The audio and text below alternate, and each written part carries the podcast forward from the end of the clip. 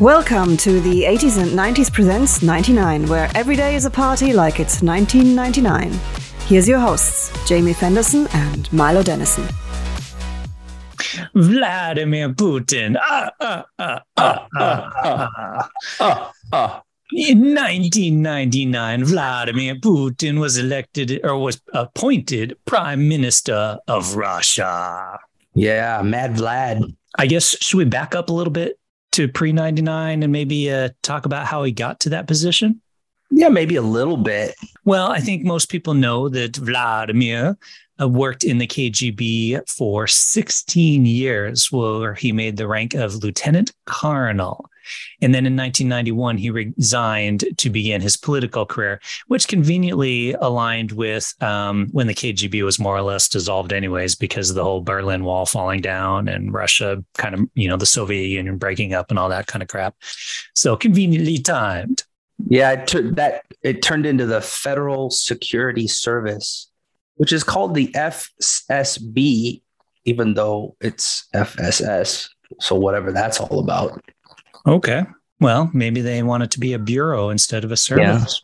Yeah. I don't know. Yeah, I guess so. Yeah, but as we all know, the KGB is a or was a uh, organization mostly used for uh, keeping dissenters at bay and spying on us rascally Americans. And uh, he must have learned some good skills in that time because when he went into politics, he actually rose up the ranks quite quickly, if you think about it, because he went into politics in 91. And in 99, he's prime minister of a country. Well, he probably used quite, probably use a lot of his KGB tactics, intimidation, if you're going to rise that fast, right? Yeah, exactly. So in 91, he was uh, the head of the Committee for External Relations which basically was responsible for promoting international relations, foreign investment, that kind of stuff. And he remained into that position until 96. He was also in 94 the deputy chairman of the government of St. Petersburg and um, did that for a little while. He organized the St. Petersburg branch of the pro government Russia political party called the Liberal Party, which is interesting because I would not consider him a liberal, at least now anymore. In 1996, he moved to Moscow, where he joined the administration of President Boris Yeltsin. And this is where he really begins to move up the ladder. Yep. Serving as the Federal Security Service, FSB, and Secretary of the Security Council. And then in 1997, Yeltsin appointed Putin the deputy chief of the presidential staff. So big promotion there again which he retained until 1998, and uh, as chief of the main control doc, as the main control directorate of the Presidential Property Management Department until 98.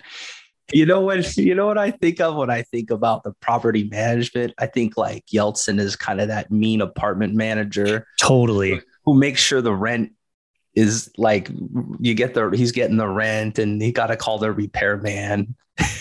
he's like the property manager. Yeah, basically. And he's like, and he's like the dickhead one too, where like, hey man, um, I've got water leaking into my apartment. I'll just put a bucket down. put a bucket down. Or how would he say that with a Russian accent? Put, yeah, put you put bucket a bucket down. down. But I guess w- this type of property management is after the Soviet Union collapsed, it, this bureau was in charge of getting all their shit back.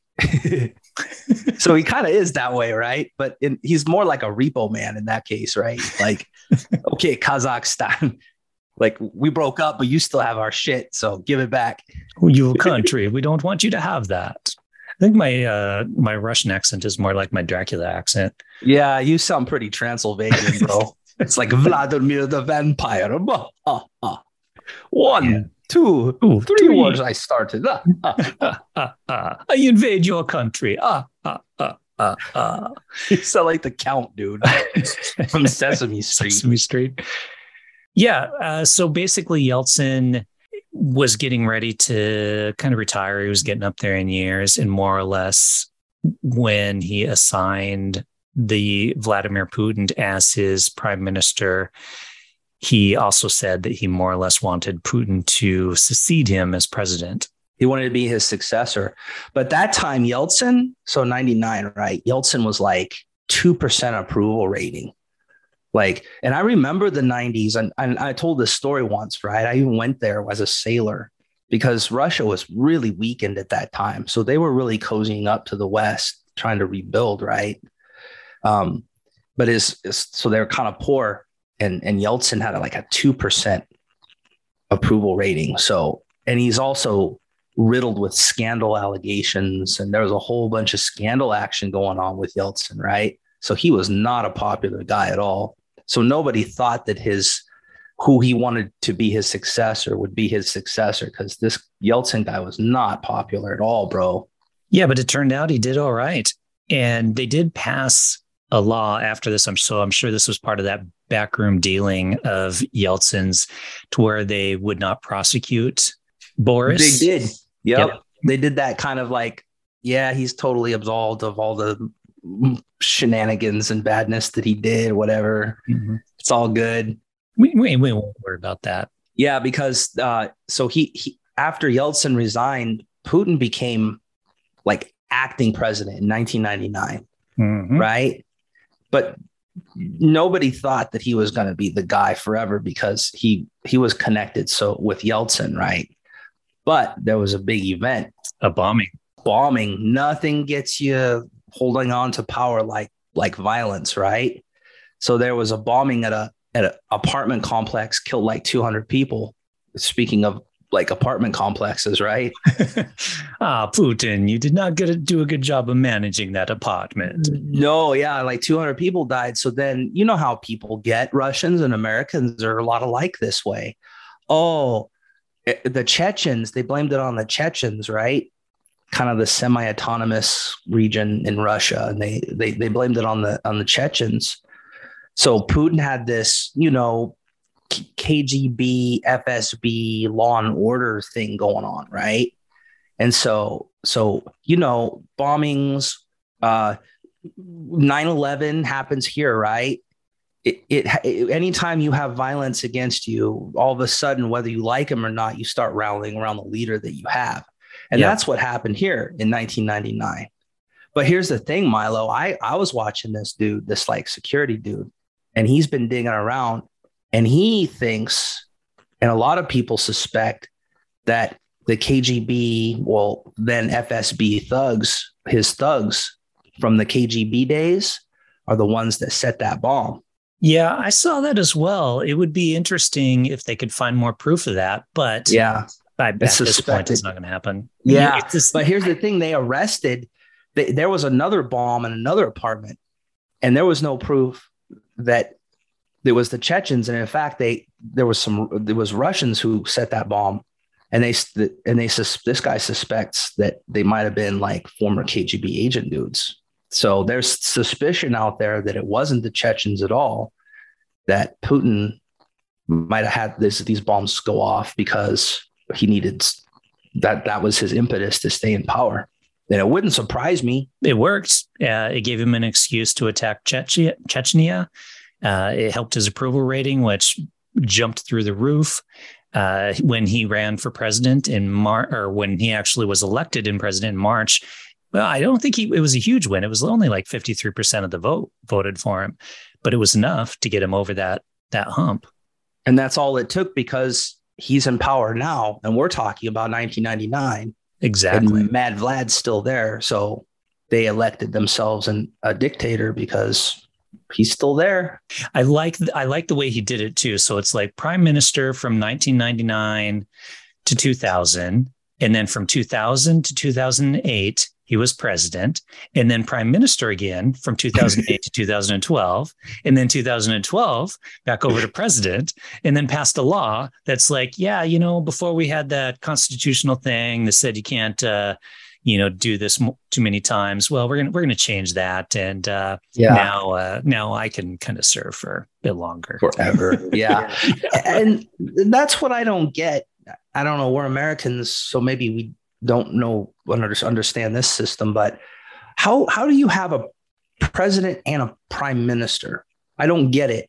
Because here we have a president but you go to uk they have a prime minister which is kind of like the, the head of the executive and it, it works in different ways, but you still kind of have one guy. And here it's like, well, I'm the president and now I'm the prime minister. Now I'm the president. How can you have a president and a prime minister? It varies from country to country. So obviously in Russia, it was initially set up, I think, like this, to where the president is more of just kind of a figurehead.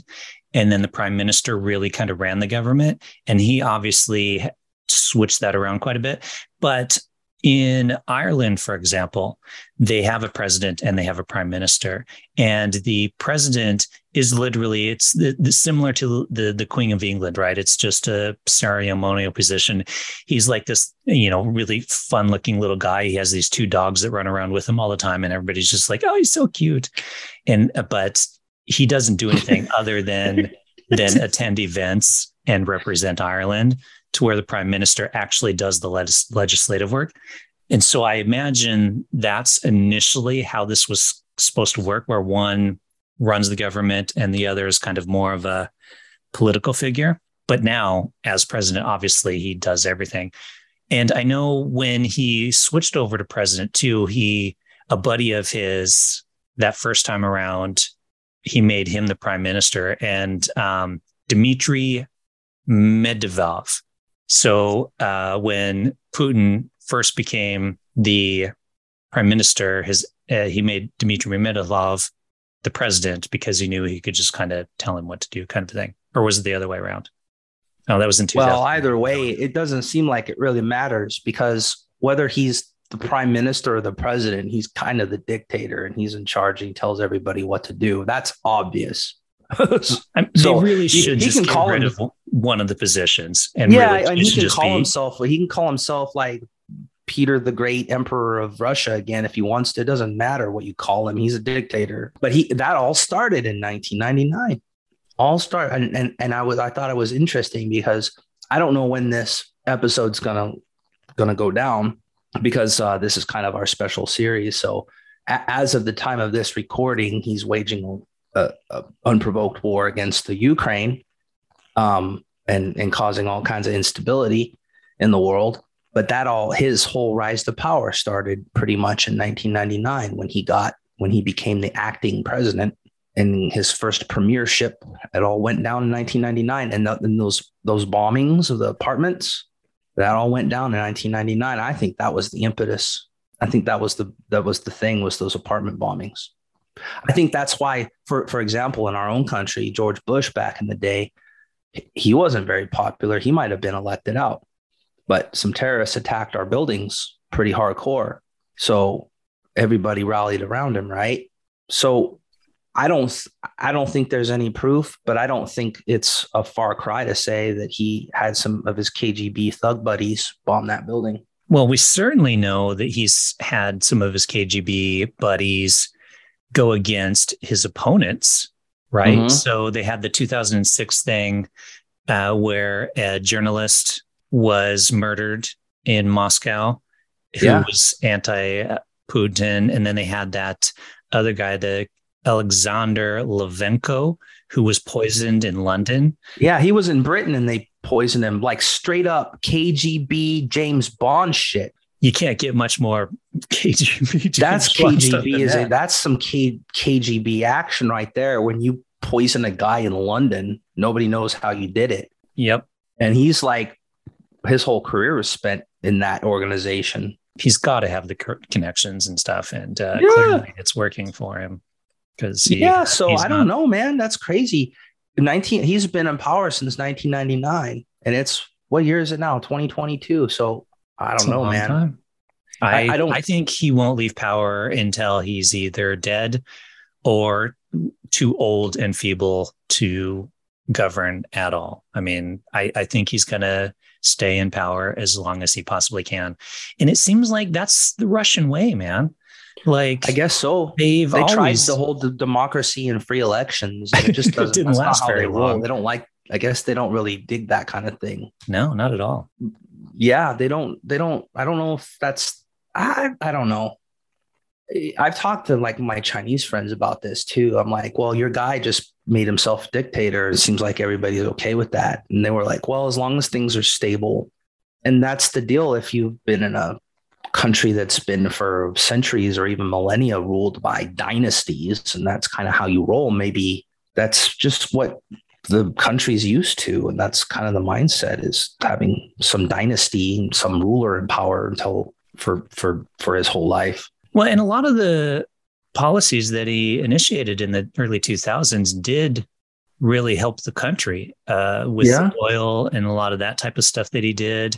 I know their uh, GDP went up nicely. The eh, different classes went up nicely. So there was a lot of policies that he did implement that helped the country out overall. Now it seems weird with the Ukrainian invasion, though, because they've got all these yeah countries against them and and and crap. So it's like well, heavy heavy economic sanctions and all yeah. this kind of stuff. Well that's what happens with these dictators milo is they start to lose their touch with reality. Yeah that, and, and it, ha- it happens all the time with dictators. And the whole point of a dictator like it goes back to rome roman times they used to actually sanction having dictatorships. so they used to say okay hey, you can be a dictator for, and they used to say for four years or for eight years, you can just dictate things and get things done. And they would do that. But then they had to give the dictatorship up. That Rome actually, that's how it worked. So you, if you have a dictatorship, you for you might actually for a while do well with it because that dictator can just make decisions quickly. Not like messy democracy here in America, where it's just messy and it's hard to get things done sometimes, right? and and so for a while it seems like hey this kind of works this dictator thing because things happen quickly we're growing fast where our lives are getting better and it's all because of this guy but then what happens and and you you can name so many times as this happened is as they go get they get more paranoid they get older they don't know how they're going to hold on to their power so they start doing stupid shit like starting wars and like surround themselves with yes men yeah. Yeah all this and they don't they start going george lucas in the in the phantom menace on it right? Where they don't they they nobody tells them nobody disagrees with them so they have their own stuff in their own head and they they think that they're all powerful and they start wars and all this craziness. That's the problem with dictatorships man. I don't know man I hope by the time this uh, episode airs that maybe the Russian people realize that this that Mad Vlad is setting their people setting the country back like three decades. Hopefully, I know they've had a few protests and stuff, and they certainly are not doing as well in the war as they thought they would. But that doesn't necessarily mean he's going to lose power. Nope. Especially where people are just kind of used to this thing and they're all their heads are all full of like oh you know somebody else started this war or whatever. They don't have any access to information or whatnot. Yeah. whatever. Old old older people don't even know because they're used to like being fed bullshit. Yeah there you go. The dictator that is vladimir putin who started this horrible war uh, came to power in 1999 there it is there it so is. that's one one thing that happened. We we we often talk about all the cool stuff that happened in 1999. How about how good the movies were and and how cool like the economy was great, the technology was burgeoning. But this is this is we're gonna end this series on a, on on a hmm. kind of this note. Um, on the note of a Russian dictator. Hey, but it's relevant today. That just goes to show you that the 90s 90s had like every the world we live in now i think we never left the 90s in some ways. In a lot of ways we never left the 90s when it comes to like technology when it comes to this when it comes to this kind of politics in russia. We're still in a lot of ways we're still living in the 90s man. Yeah or rounded back around to them all right well that's it for this series of 99 so nine episodes about 1999 we hope you enjoyed the series and we enjoyed making them. So we did a little bit of research on this to get it down there. Let us know what you think of 99 on our Twitter feed, Twitter page. Yeah, which Twitter page. The 80s and 90s, 90s calm. calm. Yeah, and check out our website, the 80s and 90s.com. Sign up for the for the magazine because you know people are getting all kinds of fun stuff in their inbox and you're not. So you should it's sign true. up for it. Yeah. And some of you might have heard a few of these episodes if you had been subscribed to this magazine way back when. If you were an early subscriber to the magazine, yeah, we, uh, we released a few episodes of this on that. So you got you got in the know with that action. And of course, next week we will be back to our regularly scheduled program with a fun and exciting new season of the 80s and 90s Uncensored. Stay tuned for that. And with that, we will say we are out of here like anyone who opposes Vladimir Putin. You will be destroyed by the power of the mighty Red Army. Ah, ah, ah, ah, ah, ah, ah, ah. Or the Count.